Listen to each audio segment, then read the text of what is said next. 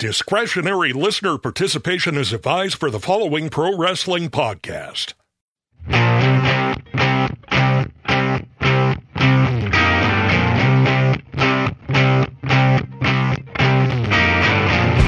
What is it good for? Absolutely nothing because I can't listen to Stick to Wrestling if I'm in the middle of fighting a war. I want to thank Edwin Starr for writing that song about his favorite podcast, Stick to Wrestling.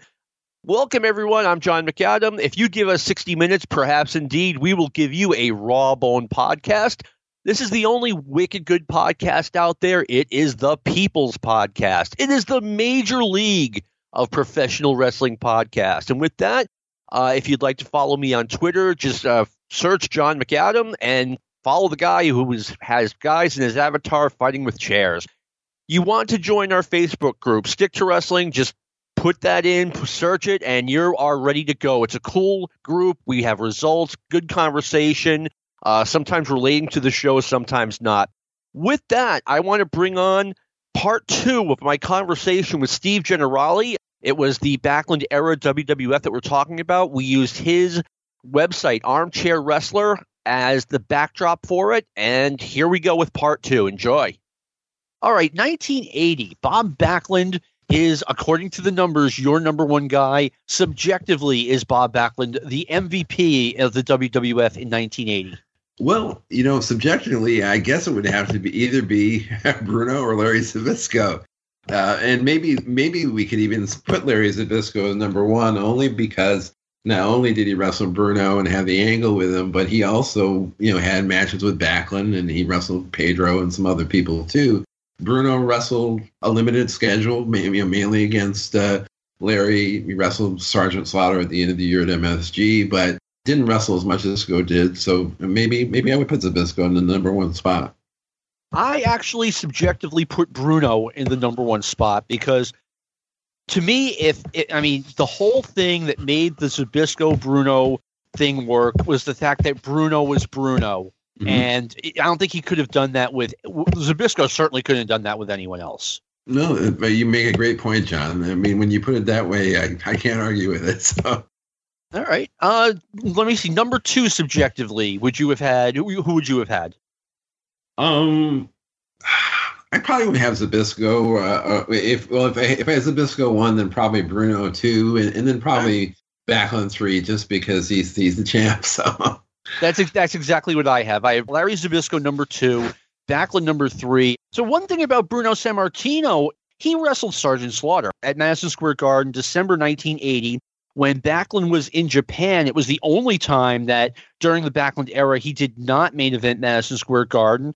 Uh, it was the night that John Lennon was killed, unfortunately. So this is like almost 40 years ago to the day that this is coming out, like within a few weeks.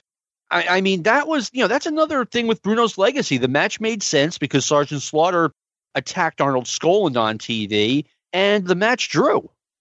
Yeah, that, and that turned out to be really Bruno's last MSG match until he came back until uh, 1985 when he was with his son for WrestleMania. Um, I think he was actually in David's corner for a match against uh, when David wrestled Patera, and uh, Captain Lou was in Patera's corner. And then Bruno and David wrestled uh, Johnny V and Brutus Beefcake, I think, in June of '85 at MSG. So Bruno would come back for you know, a handful of matches into '86. The last ever Bruno match at MSG was the Bruno Sammartino against uh, Macho Man and Adrian Adonis match in the cage, which was an excellent match. So Bruno was was almost done here, but he would come back in the mid '80s. Thank goodness. Yeah, Bruno in Boston had a series uh, against Roddy Piper that ended in a cage match in 85 into 86. And then he had a match, uh, a series against Randy Savage in Boston in 1986 when uh, right after they, they did the thing where Savage crushed Ricky Steamboat's throat with a ring bell. And and uh, not to brag, but actually I was there that night. That was taped in Binghamton. That that match That's where right. Uh, got hit with the bell, and and uh, and Bruno did his thing where he attacked Savage afterwards. And and and it's funny. Um, I know for for both of us, we're both huge Dave Meltzer Observer fans. And I remember, um, and I got a whole bunch of the back issues, as I'm sure you probably did too. Oh yeah. There there is an issue from uh, I think it's um, uh, must be like January of uh, 87, where he said, you know, Bruno Sammartino against Randy Savage drew 19,000 fans to Boston. And that was just like a last minute, like this last minute thing he put in the Observer because I guess he ran out of time. But, but it was just amazing. I mean, other than Hogan, who was drawing these humongous houses all over the country, I mean, Bruno was the only other wrestler you could think of, even in 86 or 87, that could draw like this massive house. I know, uh, you know, with the NWA, I mean, they put these huge shows together, but it was more like the show that would sell the huge crowd. It wasn't like one or two wrestlers that really could do it on their own.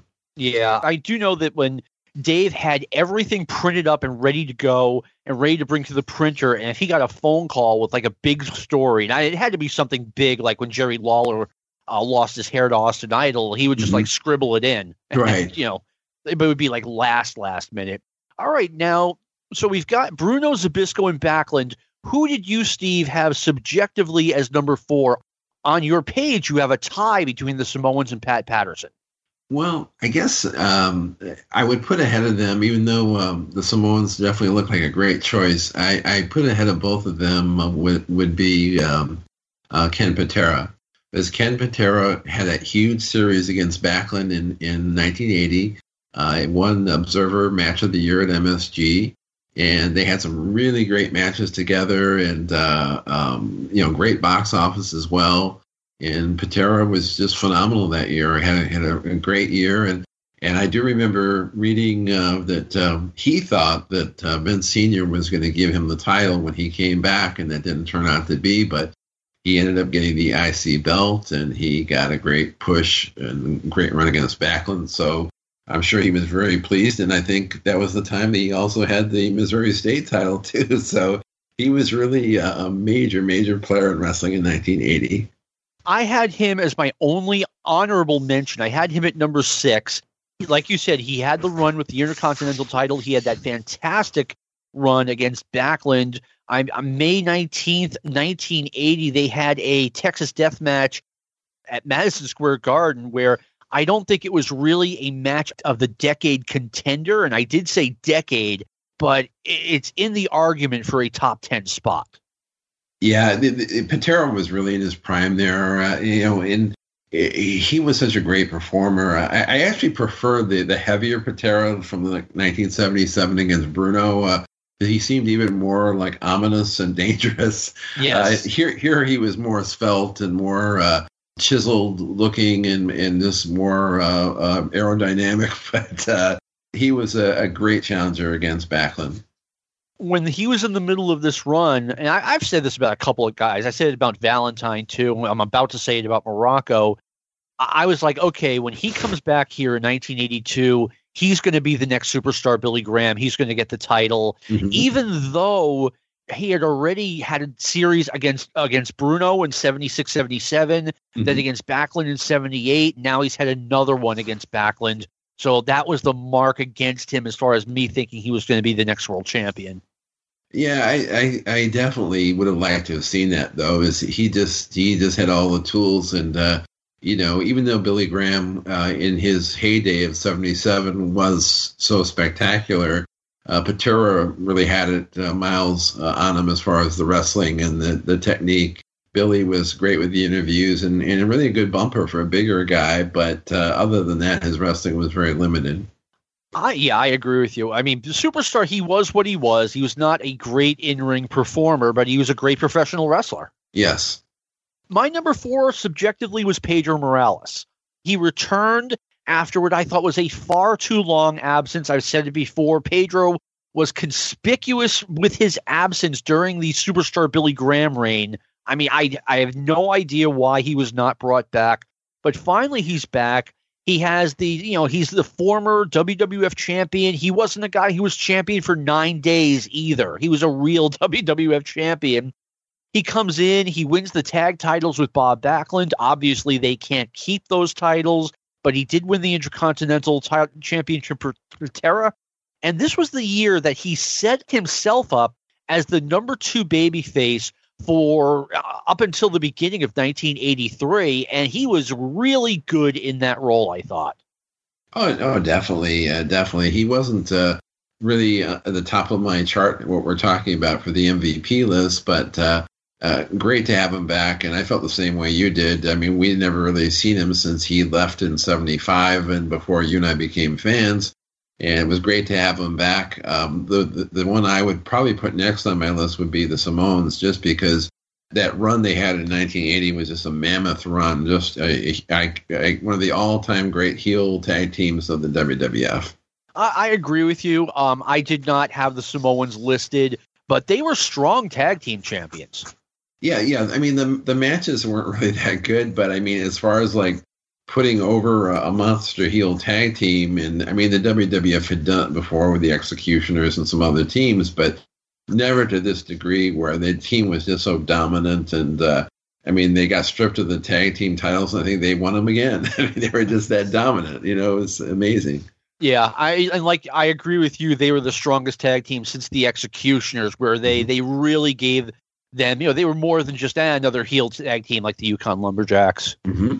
All right, number five. Okay, you said the Samoans, so subjectively and according to your ranking system, I had Hulk Hogan as number five, and it's a strong number five. W- I think he would have been higher a lot of different years. Um, Hulk Hogan arrived like November 1979. I had never seen him before, but you know, here's this guy. I get all the magazines. I've never seen or heard of him.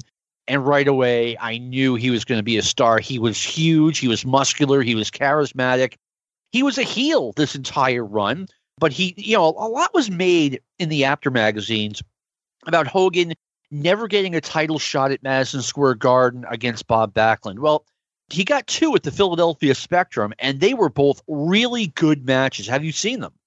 I think I may have seen one of them, but he, uh, I, I, did see in person a match he had with Andre in Binghamton, the same card we had as a Zbyszko Backlund match too. Really good match.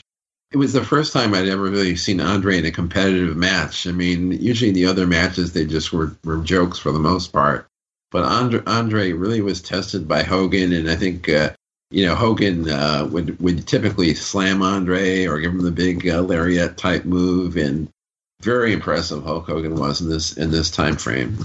And that's that's another reason why I had him listed, you know, above guys like Ken Patera, Tony Atlas. I mean, it was you know such a big the Samoans. It was such a big year in the WWF because finally, after four years, we have Hogan in a serious feud. And mm-hmm. not only, you know, I mean, I don't Ernie Ladd didn't do anything to Andre in 1976 other than be almost as tall as him in, in the storyline.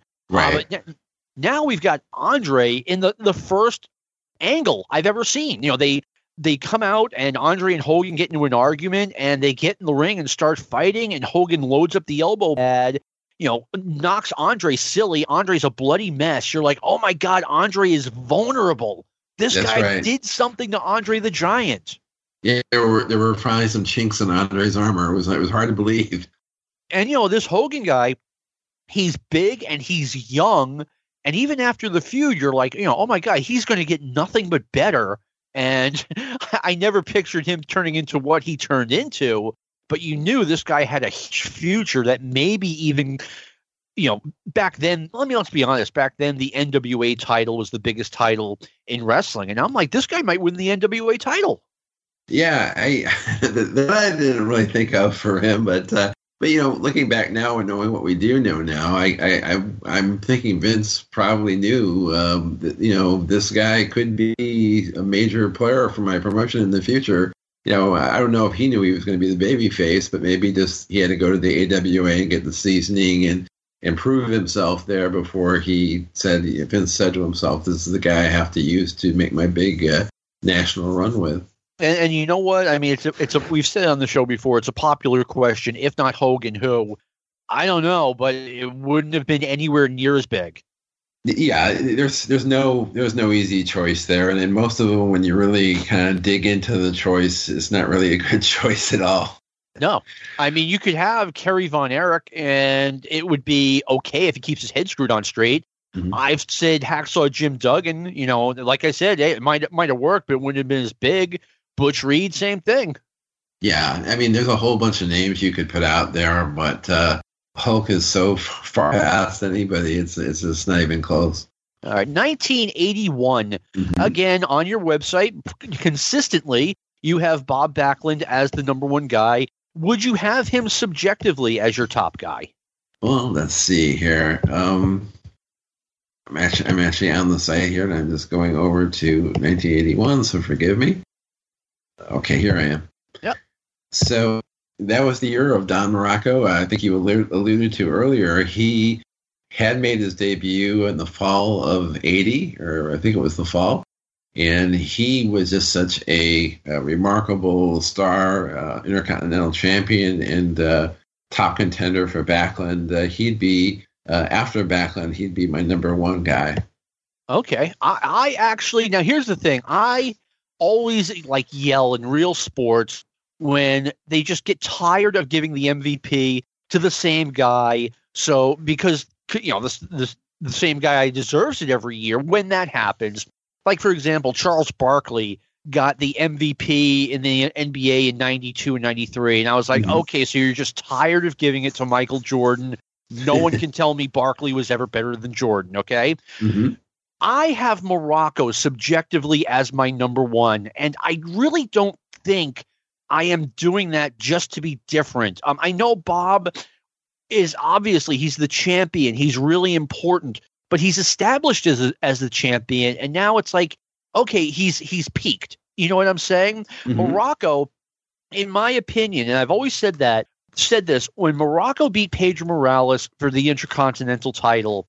I was like, okay, this is now a very important title. Muraco is now a very important wrestler. I believe that Muraco in 81 made the Intercontinental title what it was for the remainder of the decade. Just it was a secondary title, but it was a really important secondary title. And I just thought that, you know, he, he had a great run against Backlund. He did our draws, some of which were good. The one I saw, not very good.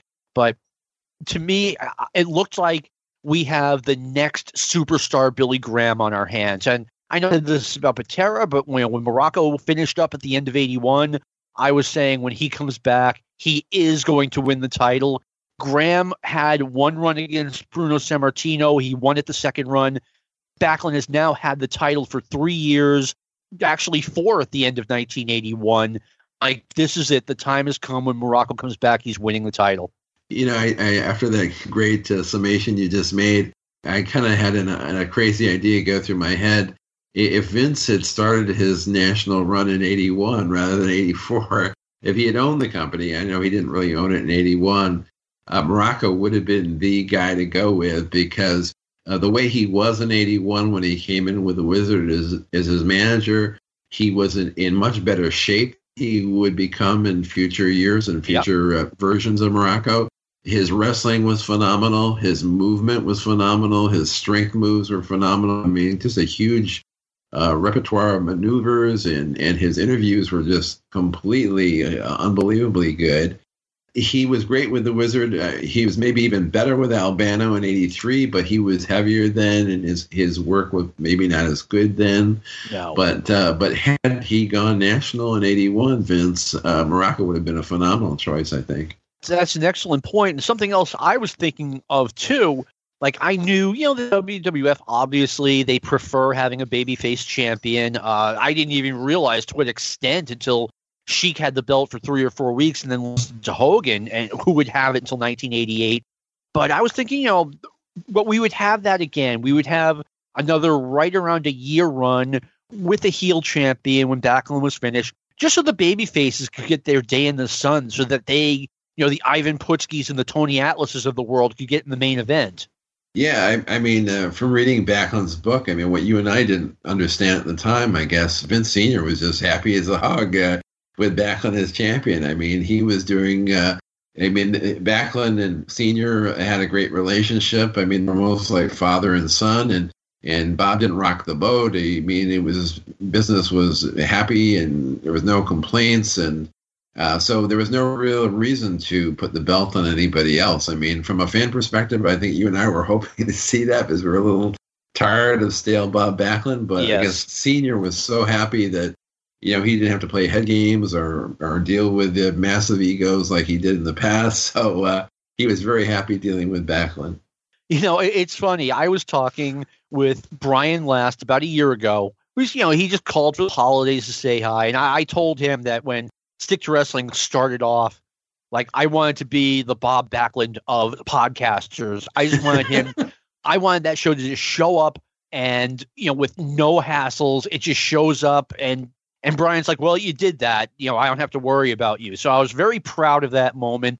And I totally get that because you're right. Vince Sr. had to deal with Bruno and, you know, Bruno was a good guy, but Bruno had his demands. You know, Bruno was getting paid more per show, getting a better percentage than the NWA champion. And Bruno could be a grouch. You know, then superstar Billy Graham comes along and he's unreliable and he liked to argue about angles. He got mad when he, he actually had to lose the belt when he was told he was going to lose the belt. Right. And, you know, Backlund brought none of that to the table. He was reliable in every dimension. Yeah, I, I mean, he, he was such a great champion. I mean, uh, I'm sure the people that reported back to Vince Sr. and told him what Backlund did, I mean, he must have been so uh, elated to hear some of these stories. It's like, I remember one night, I think in Binghamton, uh, there was some technical problem. Maybe the ring truck broke down and, and the ring didn't get there, but like Backlund was there in his three piece suit and he was shaking hands with everybody and going, around the whole arena. And, and there was everybody was happy as a clam. I mean, here's the world champ uh, shaking hands with every uh, mom and dad and kid. And, and, uh, and that was the kind of champion he was. So there was no reason to, to, to trade off to another person because he was fantastic. Yeah, and they were they were still drawing, even though Bob was feeling stale to me. He was still drawing, so there's there's nothing to complain about. Right. Absolutely. Now, you had on your system, you had Backlund number one, you had Muraco number three, and you had the tag team of Tony Garea and Rick Martel as number two. Now, obviously, I'm thinking that's a numbers thing, and you wouldn't have put them there subjectively. You, are absolutely right. That was just because they apparently had. Uh, I mean, looking at the numbers, they apparently did a ton of house shows, maybe more than any other tag team, uh, except for maybe the Valiants or the Samoans. Uh, but they had done a huge amount of house shows and were really over. Um, so Mor- Muraco and Backlund would be my top two, and then as far as the number three, I probably would go with Killer Khan only because uh, uh, like you to- talked about Hogan bringing out the best in, in Andre, uh, Killer Khan, that feud that they had, again, it was another feud that really gave Andre something to chew on, and, and they had those stretcher matches, which were really phenomenal. And and even even the Observer fans, who were a little, little, prickly at times as far as WWF goes, they voted that feud uh, the top feud of the year of '81. So that was very impressive.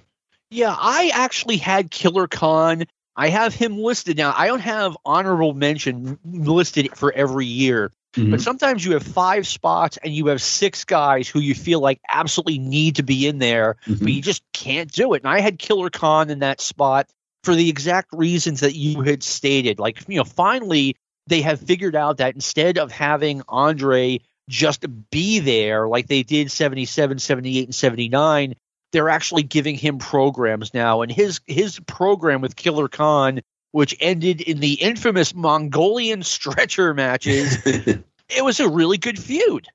It, it, was. I remember. I remember watching some of the matches. I think they had some of those matches from Landover, Maryland, on USA Network, and uh, I almost pitied uh, Killer Khan. I mean, he would.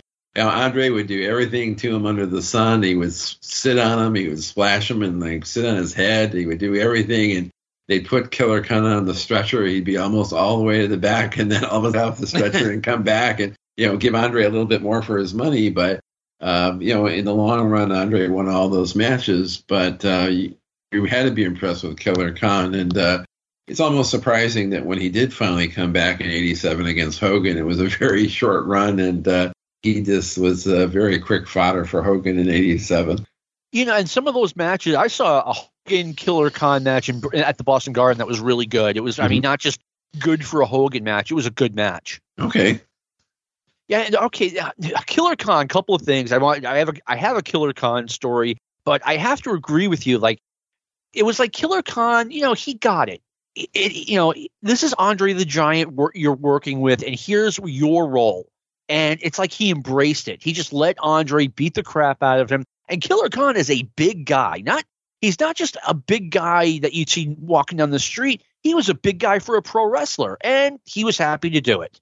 Yeah, yeah, he just uh, he was just had such a large body and a large frame, and uh, he was very believable against Andre. Uh, I mean, you you felt that he uh, was just very uh, um, had the stamina and the strength that he could, you know, kind of keep up with Andre. All right, here's my Killer Khan story, and there's profanity in it, so just get ready. Um, All right. I am at the Elm Street, the Chestnut Street Gym in in Nashua. This is November 1981, either either late October or November, and it's it's Sunday night, and there's wrestling, and the main event is Tony Atlas against Killer Khan. Okay. And Killer Khan, they do the finish where Killer Khan just gives up and goes back to the dressing room, right? Right. And Killer Khan stops for a minute, start walking back to the ring, and then he just says no, and he's going back to the dressing room.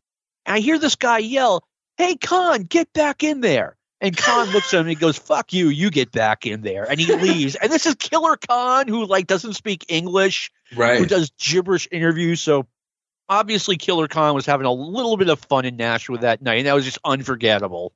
Maybe, uh, maybe he just decided to put some American words together and just kind of lucked out. Who knows?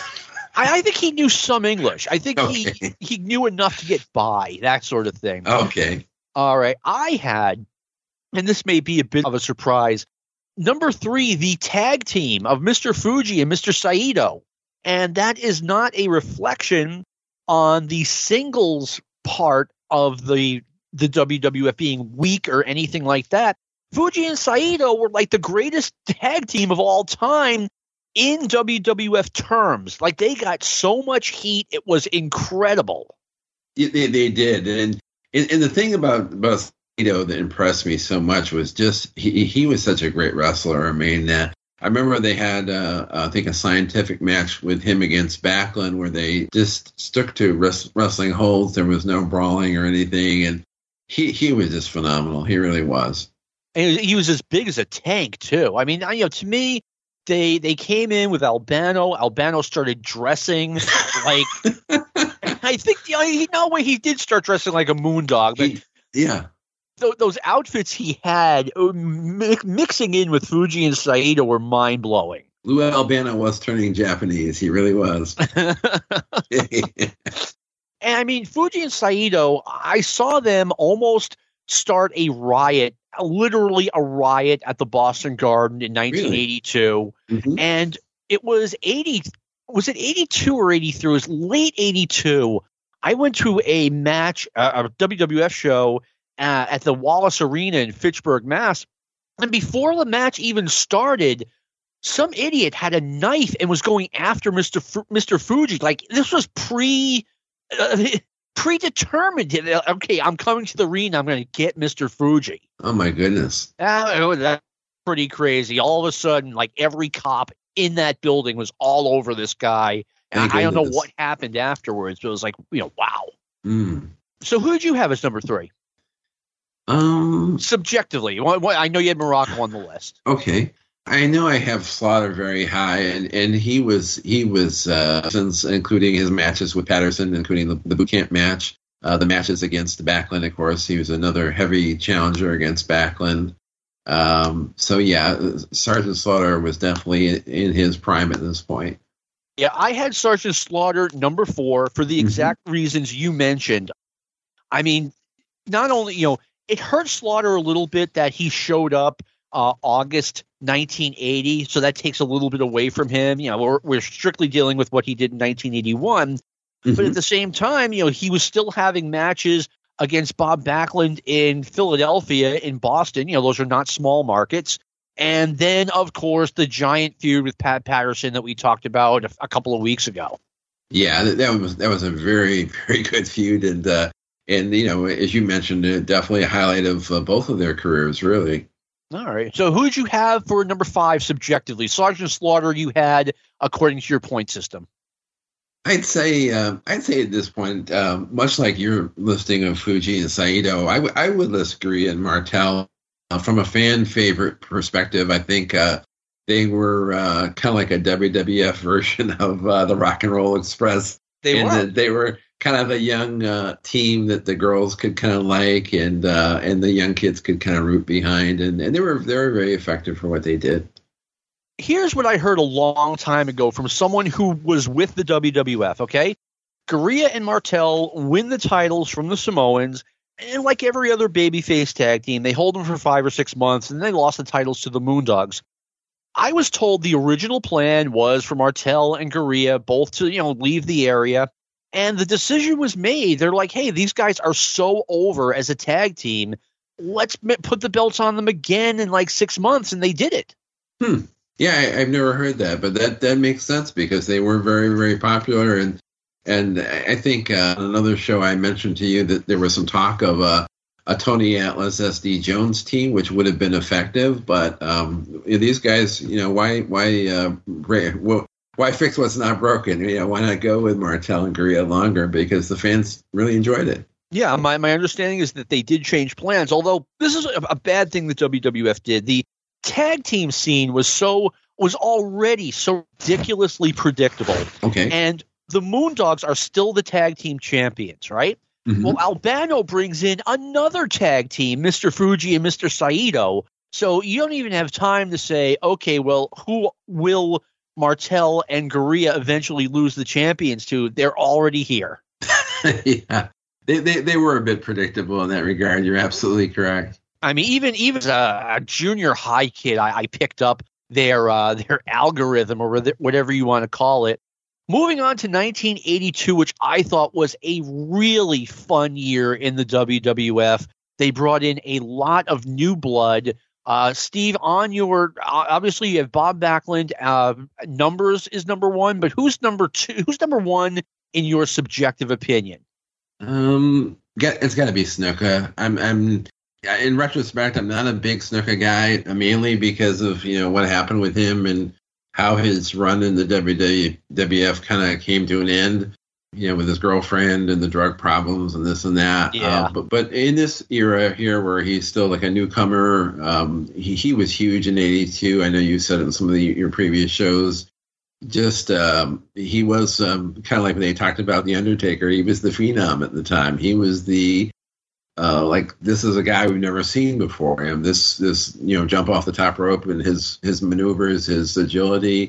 Nobody had ever seen anything like that before. So he would he would be my uh, uh, um, MVP uh, after Backlund. Now that's funny because I actually have Snuka number two behind Bob Backlund because I thought Backlund had such a strong year against such a strong array of challengers. Mm-hmm. I mean, it's very close, and I, I was going back and forth on this, but I had Backlund just because it was probably, it was my favorite year of him being champion because they had they had so many different challengers. They had Adonis, they had Jesse Ventura, Bob Orton Jr., they had Jimmy Snuka, uh, Ray Stevens, Big John Studd, and whoever else I'm forgetting. The return of superstar Billy Graham. Superstar Billy Graham. yeah. Yeah, it was, it was such a, a great time, and and you know there were so many guys coming in that were fresh and new. And Backlund really had some great matches with Adrian Adonis, uh, some of which are available out there from like Landover from Madison Square Garden. He, he had a really good match against Backlund at, at Boston Garden. So it, to me, it was just a really good year for Bob Backlund. Oh no, I, I agree. I agree with that. Um, I, I, mentioned in some of my notes that um, he actually went outside the WWF for some unique matches uh, get this, wrestled Billy Robinson in Montreal. He wrestled Jimmy Garvin in Miami. And he had the uh, very famous world title match against Ric Flair, a title versus title in Atlanta, Georgia. Yeah, and you know that that match in Atlanta. I mean, now I was getting WTBS at the time, and it just felt like a dream match. You had Ric Flair, who was brand spanking new as as NW champion, been that champion for like eight months.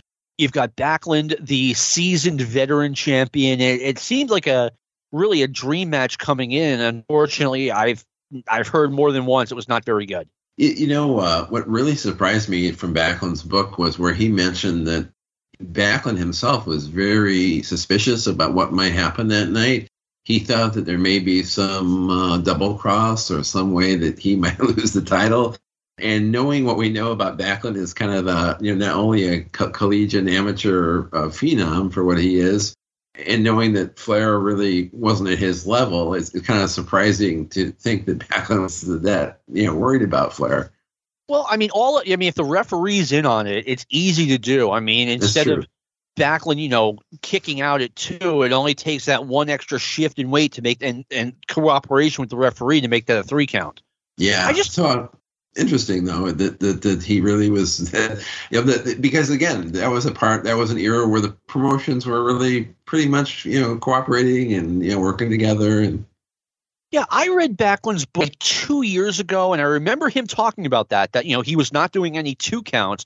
But i just don't understand why he felt like that was the night and this was the opponent that this was going to happen. Yeah yeah i i, I and I know he has some other, you know, championship matches with Bockwinkel and with um, Harley Race, but I, I, know he had a, a, long relationship with Harley Race going back to his younger years in wrestling, so he wasn't worried about a double cross there. But apparently, with Flair, he was. I mean, maybe you know what? As I'm sitting here talking about it, I'm thinking maybe it had to do with the fact that the match got so much hype on a national cable channel. That could be it. Yeah. Uh, maybe I don't know, but don't worry, the Harley Race versus Bob Backlund Madison Square Garden match wasn't any good either. Okay. you know, and I wanted to say this too while, while we are talking Snuka. If there was ever a year where a manager could have won the MVP, 1982 and Captain Lou Albano. Yeah. I mean, you know, just because of the Snuka thing. Yeah, yeah, absolutely. Uh, people just don't give Captain Lou enough credit for what he was able to do because because like for instance, going back to '77, he had a match with uh, Arnold Skaaland, and Arnold Skaaland, you know, beat him up at MSG and left him bloody, and and Patterson did the same, and, and other people did it to him, and I know Bruno beat him in a cage match in Boston, but um, people never tired of seeing Lou Albano get his comeuppance. And he had that match, uh, another one at the Garden against Snuka that people just pop for. They just love seeing him get beat up. I mean, I spent years. He's he's in the Observer Hall of Fame now. I don't know if he would have cared, but I, I wish he had gotten in before he died. And I spent years pounding on the table saying this guy absolutely is a Hall of Famer. Not you know, not just a a fringe. Well, he's better than this guy and he's better than that guy. Like he's better than guys who are in the middle of the Hall of Fame. Oh, oh yeah. I, I mean, I, I know this is gonna not fly well with some people, but uh, I, I love Bobby Heenan. I think Bobby Heenan is one of the, if not the greatest of all time. I, I would put uh, Albano's best work up against Heenan, and, and I wouldn't uh, be afraid to say that I think Captain Lou at his very best was even better than Bobby Heenan at his very best. And I know that's hard to believe, but uh, I do believe that. You know what? One, and I, I don't disagree. The one thing, like, uh, there's a lot of 70s and 80s Lou Albano out there. And the guy is absolutely hilarious. He's perfect. He's funny. But at the same time, I mean, he is such a, a sleaze bag that you, you wanted to hate the guy. Like, Albano was the one heel or one of the very few heels that I disliked, which means that he was doing his job a lot better than a guy like Valentine or Ken Patera. Oh yeah, and and when when the time came, as it usually does in wrestling, when for whatever reason, they have to turn a long time uh, heel into a good guy. When they did it with Captain Lou in uh, end of, I think it was the end of '84, right before WrestleMania one, uh, it worked very effectively. And there was a brief, brief period there, maybe like one week. Uh, it's you thought that maybe uh, Piper versus Albano was going to be a thing because it, there was so much heat between the two of them as far as their personas but yeah, and I know all the, the, the caveats or all the negatives of Captain Lou as far as the stuff that went out on later on, the you know all the all the cheesy appearances on shows and things. But he was so great in his prime. He really was. He he really was. And I mean, two quick things. Number one, we are recording this on Sunday, December twenty seventh, twenty twenty, and it was thirty six years ago today that Roddy Piper smashed that uh, award trophy thing over Albano's head at Madison Square Garden, cementing his turn. But I'll never forget watching primetime wrestling, was it? Or uh, TNT was on in 1984, and Albano reading a Christmas poem to two kids. And then the two kids turn around, face the camera, and they've got like fake Lou Albano beards. and I was just like, no they they can't be turning. No. I will never forget that moment in my life. I was just like, never even conceived of the possibility of Lou Albano being a good guy. And then they dropped that hint and I saw it and I was like, no way. I was just taken aback like no other time as a wrestling fan. Well, there was a brief period from from the time you're describing uh, into like when they did the first Saturday Night main event. Uh, Albano was really a key part of the show. I mean, he him and um, Hogan and Hillbilly Jim wrestled Bobby the Brain and Studd and Bundy and MSG, and and he was a big part of of uh, you know, the Rock and Wrestling cartoon on Saturday mornings, and and uh, really up until the time that uh, he went to do that Wise Guy movie, he was you know a big part of WWF. But you know, as Vince went national, it was only a matter of time before the old guard, the Brunos, the Captain Lou's, the Freddie Blassies, they all had to kind of go uh, go behind the scenes and go away. And it's sad, but it's true. Uh, but that's just the way that's the way it goes. I mean, yeah, t- Father Time is, is undefeated, obviously. And I, I will say this: I mean, the Albano like Steve, you're right. He was a big part of the WWF in '85 and '86 until he he retired summer of '86. This is where I can see someone saying, "Yeah, he was a big part of it, but it sucked." Like that that tag team with uh him and Hillbilly Jim, Andre Hillbilly Jim, and Captain Lou Albano uh, right. against I think it was Big John Studd, Bobby Heenan, someone else, Bundy. Bundy, yeah. Mm-hmm. Yeah, I can see someone saying, "Oh, yeah, that sucks." Oh yeah, yeah. He was just he was just kind of uh, it was almost like a retirement tour. I felt for him, but uh, but but yeah, in his heyday, uh, in even some of the stuff on the national scene, he he was really phenomenally good. Yeah, he he really was from '86 until the the moment they turned him heel. He was nonstop entertainment. Who did you have for number three MVP in 1982? Let me see. Back to the website. You had Jimmy Snuka number three. I know subjectively you have him a little bit higher. So who would be your subjective number three? Mm, I think it would probably be uh, Pedro Morales, just because he was probably the top guy. And you mentioned this earlier, just uh, really cemented his place as the number two uh, fan favorite or good guy. Uh, uh, headlined a ton of house shows that year. Uh, had a huge amount of main events of house shows. I would put him in that position. I had Pedro Morales as a strong number three. There's a big gap between number three and number four here. I mean, the guy, you know, it, was his second go round as Intercontinental Champion, but he never felt stale. At the time, I was not a fan of Pedro Morales, but he was what he was. He was a, a rock as the Intercontinental Champion. He, you always had that second strong match on the show in Madison Square Garden, Pittsburgh, Baltimore, wherever you wanted to go. Yeah, yeah. I I, um, I, I felt the same way you did about him. I think he was just uh, kind of wearing out his welcome, and, and he was starting to show his age a bit. But uh, he was he was you know just a solid guy who really um, you know was was so well established. It was hard to really get rid of him. I mean, he was very successful at what he did. Yeah, and, and, you know, I said he didn't feel stale. I would say the beginning and middle of '82, he did not feel stale. Towards the end of '82, it was like, mm-hmm. All right, it's time for something else. right. and, and, perfect timing. That's when Muraco beat Morales, like January. Was it January or February of '83? It doesn't matter. And then Pedro kind of went away until he came back as sort of a a protected legend in in '85. Right. All right. So number four, you had the tag team of Mr. Fuji and Mr. Saito based on points. Uh, mm-hmm. Subjectively, would you have them number four? I think I would because they were uh, that as far as tag teams that year, they were really the, uh, the, the gold standard. I would say. No, I agree.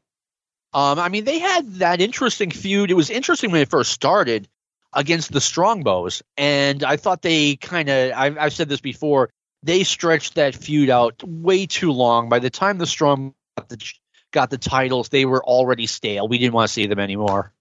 Yeah, I think um, you know Strongbow had been so incredibly popular, and I know he was your, I think your initial favorite wrestler in '70. He was. We yeah. wouldn't be here right now if it wasn't for Chief Strongbow. I'm yeah. totally serious. No, I, I, I agree with you. He was, I was one of my favorites too, and uh, But but but by the time he came back in '82, I think just he just seemed older and heavier. And and this guy, this guy, this Frankie Hill that was his partner, is Jules Strongbow. He didn't have any of the charisma or enthusiasm that uh, Billy White Wolf had back in the '70s, and he just it just seemed like they're going through the motions to me.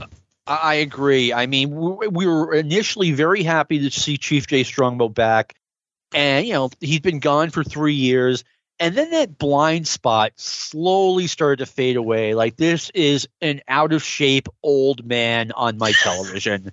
I mean, I recently saw a match of his in 84 and I mean it was like the age machine was on overdrive for him. He he looked so I don't like to use the word pathetic and I know it was the very end of his career and he was doing jobs putting guys over, but right. it was a sad sight. Yeah, I, I, did see a match. Maybe this is the one you saw him against Orndorff at MSG, and he actually took a huge bump uh, into the corner and went over the top. Uh, but but it just, I mean, where that move had been really cool against Waldo von Erich, seeing him do it and flailing about on the floor in MSG, it just seemed kind of sad and pathetic by this point.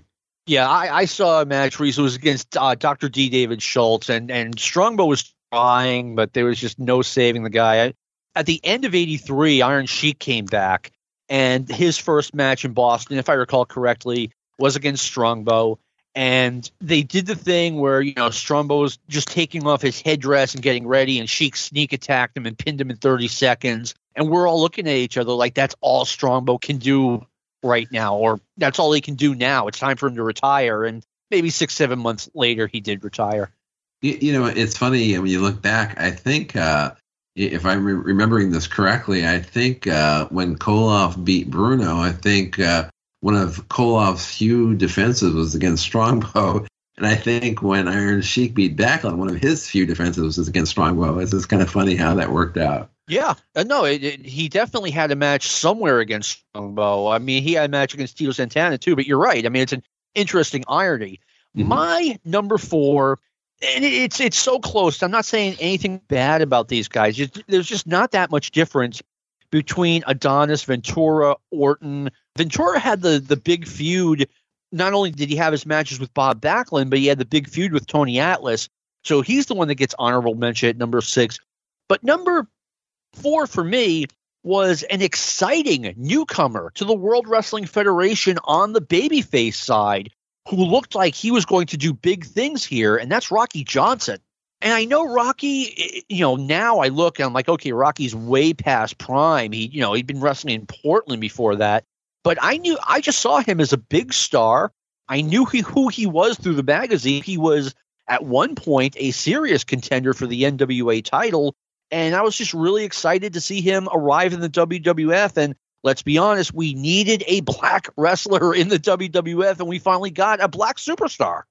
Yeah, I, I like Rocky Johnson. He he really had a fire and intensity that was uh, really refreshing to see, and uh, you know had a really nice repertoire with the drop kicks, and you know he was a very professional guy, had a great look, and uh, obviously The Rock has got some of the same uh, attributes. Otherwise, he wouldn't be The Rock but yeah, he he was very very good, and uh, and he would be um, you know very good in '83 against Muraco there too.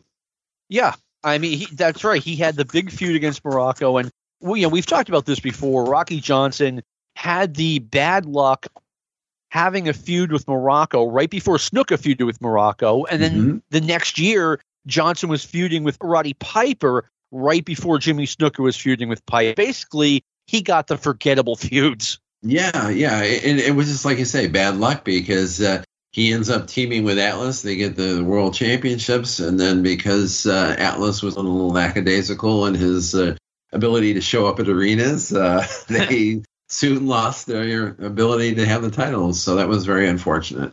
Yeah, it really was unfortunate because before that, Tony Atlas, I mean, I, I keep saying this, he was a guy that I could see them putting the NWA title on. And it was like after that tag team title run, like Atlas just fell off a cliff, and and now I know why he fell off a cliff. Yeah, yeah, I think, um, and I know Piper mentioned this in his book, which was a really disappointing book, by the way. Uh, that book was the, awful. It really was, but but but I guess there was that time. I think it was like first uh, big meeting they had with the national run they were going to do, and it was Vince and Jim Barnett, and I think Vince's father was there, and all like all these stars that they you know uh, poached from these other promotions, and Tony Atlas said something really dumb, and I think from that point forward, it was like he was just like considered uh, not worth uh, salvaging, I guess. I have not read Piper's book in like 15 years, but I remember him writing about this meeting and me being like, okay, this is completely fictitious. Nothing like this ever happened. Maybe Atlas said whatever he said, but there was no meeting where Roddy Piper and like 40 wrestlers are sitting around and, you know, Vince McMahon's giving a speech and, and the wrestlers are dissing him or whatever. That never happened. That's, I just remember reading that. I'm like, okay, this, I'm, maybe someone who doesn't know better might believe it. And Roddy was kind of, I loved Roddy Piper. Don't get me wrong, but Roddy lived in his own world. And, you know, what can I say? That was, I, I was just reading that story and shaking my head. Uh, I thought, I thought my neck was going to break. Who, number five in 1982, you had Ivan Putski by the numbers, actually by a pretty big margin over number six, Greg Valentine. Would you subjectively put Ivan Putski at number five? Well, knowing what I know now, and I, I will uh, play a little favoritism here for change. I probably would, would slide Adrian Adonis into that fifth spot just because uh, he was always somebody I was really impressed with, and and uh, he had a, you know obviously a terrible body for wrestling, but uh, what an incredible wrestler he was nonetheless. He had great ability, and uh, you know, made the most of what he had, and, and what happened to him, you know, hitting the moose or whatever, and happened to him was so tragic. And uh, yeah, and I, I that that if I if I could put a list of like my top five or top ten regrets of wrestling, not seeing him be able to have a strong comeback in '88 or '89 would definitely be on that list. And for what I have heard, I, I heard this in 88 before he died that he was, you know, he was losing weight and he had a, a deal once he lost enough weight. He was going to JCP with the black jacket gimmick. So this yeah, that was some, great. Yeah. yeah, this isn't some crazy story I heard like after he died. I heard it before he died on July 4th, 1988. And that's the thing. This is so hard. Like I saw a great Adonis matches. I saw a great Bob Orton Jr. match. I mean, superstar Billy Graham coming back, that was a big deal.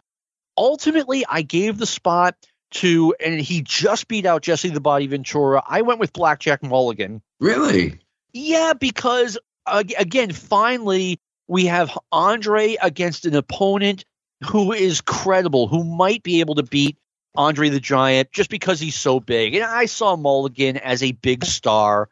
And like, if you ask me tomorrow, it might be someone else. I mean, I saw Mulligan have a really bad match against Bob Backlund in Boston.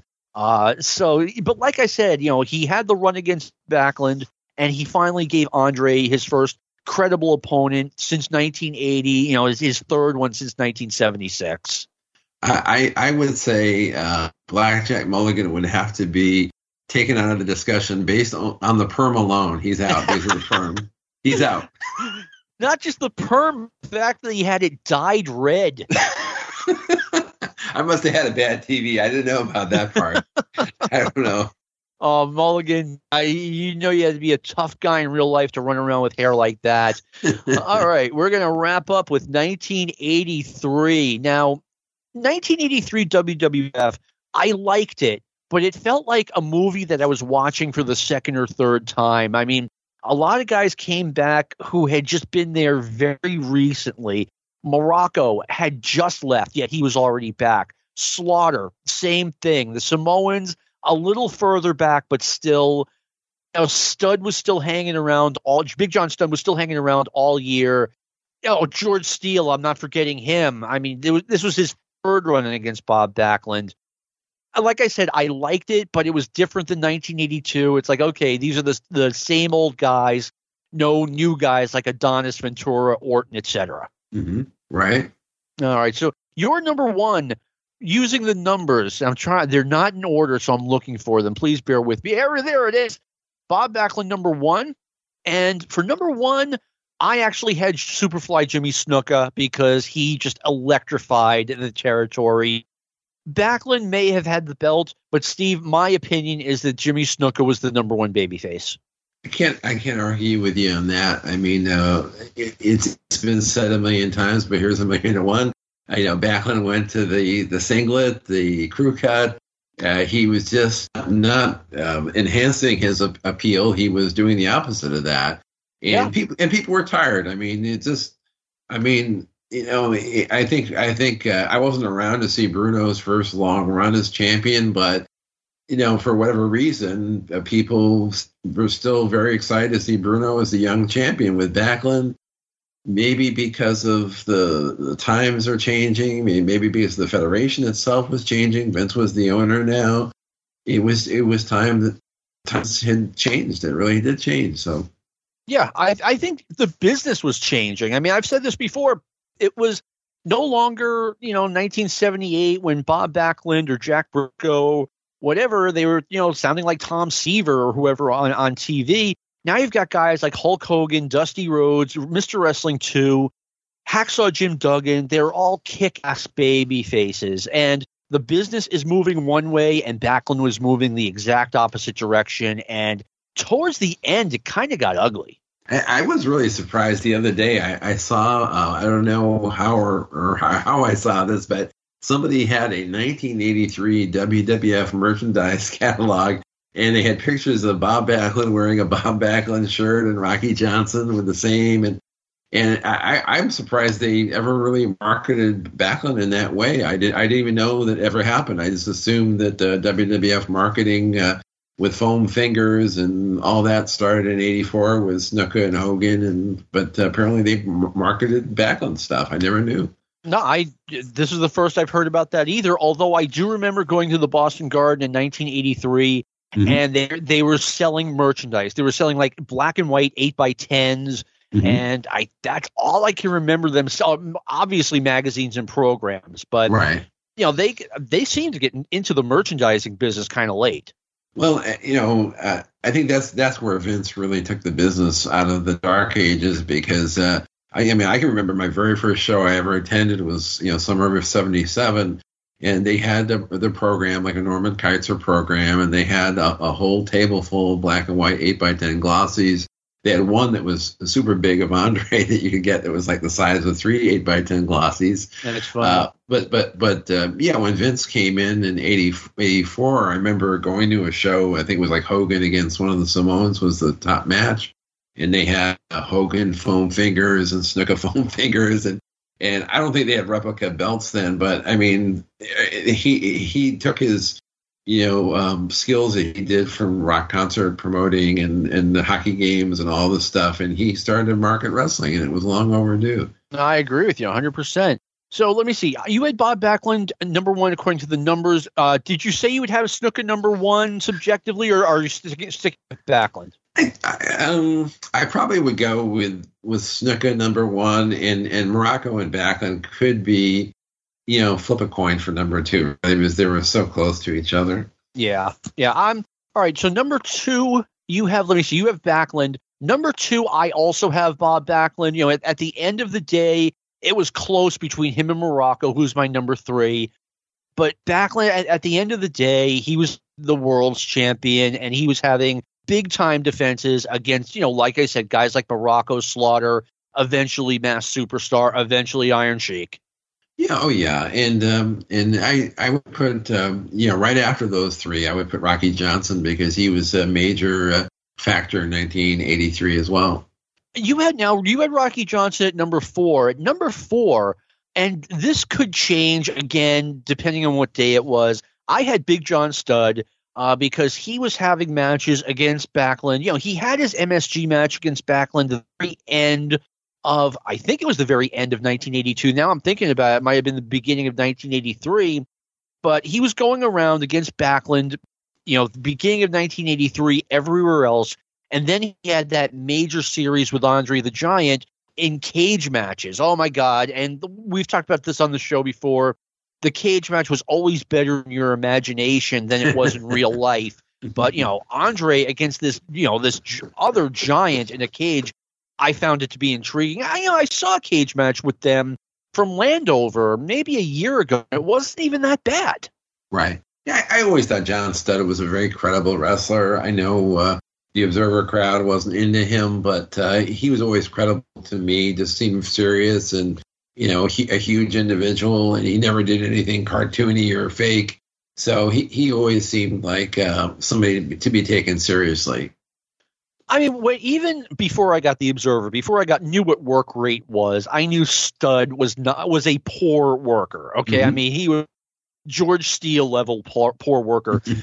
but the game I always played, me and my friends always played it, was okay. We turn off our brains when, whenever we can, and we pretend this stuff is real, and that's how we get the maximum enjoyment out of it. So that's why pre Observer, I liked Studd enough because I took him seriously.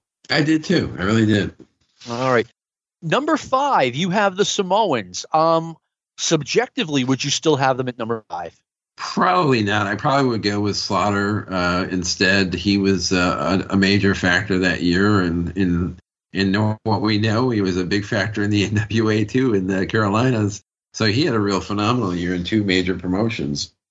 I agree with that. I, I just can't. I, and I have Slaughter once again listed as number six. I've got six guys that you know all I feel all need to be mentioned, and there's only five spots. The the negative against Slaughter was that he had to run against Bob Backlund and then kind of nothing else. But I do remember at the end of 1983, they started dropping little hints that this guy might be turning babyface, and which he did obviously very beginning of '84. Yeah, that that was a very exciting time in wrestling uh, when everything really you know kicked into the national expansion and uh, you know the whole uh, slaughter against Sheik thing, and that, that really uh, it caught me by surprise, and it was a, turned into be a very interesting feud. Yeah, it was a huge feud. I mean, Slaughter was such a big deal in '84 that when uh, when All Star Wrestling was being introduced, he was the guy they were introducing. Like they had him reciting the uh, oh god, why can't uh, the Pledge of Allegiance? Right. at the beginning you know, of every show. So he was getting a huge push, but yeah, I do remember at the you know we were talking about this. we went to Montreal right before or for New Year's, so we're it's like December 30th or something like that. We're in the car talking about how we think Slaughter's turning babyface. Yeah, it was it was it was really well done. It was uh you know similar to the Bruno Zbyszko thing. It was just laid out in a, in a unique way. The way they kind of bumped into each other in the in the entrance way going to the ring and back, and uh, yeah, it really really seemed genuine and unique.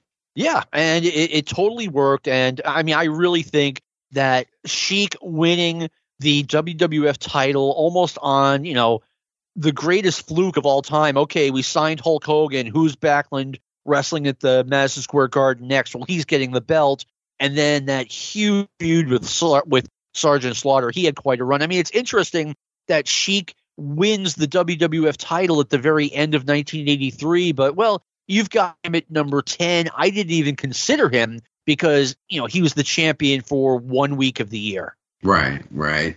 And, and also, it's interesting to think too that the the death of Ernie Roth near the end of the year, I think it was maybe October or so, uh, that played a small role too in the whole slaughter thing. I think the fans in Allentown or, or uh, uh, where they did the tapings, I think they they actually uh, showed some sympathy to Slaughter, thinking that you know he lost his mentor, the great Grand Wizard, and uh, I think fans really bought into that.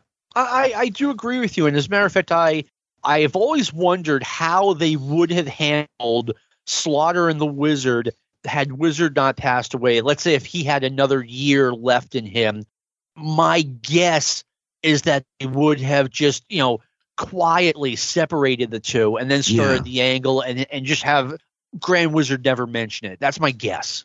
Yeah, yeah, they may have moved him behind the scenes, or who knows? Maybe he would have become uh, the host of Prime Time. Who knows? you know, what they would have done with the Wizard? Yeah, or you know, they they could have made Wizard part of turn as far as you know he turns on Slaughter, or maybe it was time for the Grand Wizard to be a babyface manager of Sergeant Slaughter and have I can't, I can't see him being in. Well, maybe see him involved in an angle where he's attacked and brutalized by the Iron Sheik. That would have gotten major sympathy heat. Yeah, it would have. It would have been very interesting. The thing is, would you have broken him in half in real life? he seemed rather frail. Very fragile, yes. Steve, it has been a fun and interesting conversation. Thank you for being so generous with your time. You were an outstanding guest. Well, thank you, John. It was great being back after a lengthy absence, and it's great to always to talk WWF nostalgia with you. Oh, and we will do it again uh, in the near future, hopefully. Hopefully. All right. Well, I want to thank Brian Last for having me on the Arcadian Vanguard Podcast Network. I want to thank our producer, Lightning Lou Kippelman, for all the great work he does. I want to wish everyone again a very happy 2021. And please listen again next week. We will be back. This has been a production of the Arcadian Vanguard Podcast Network. Be safe out there. This concludes our podcast day.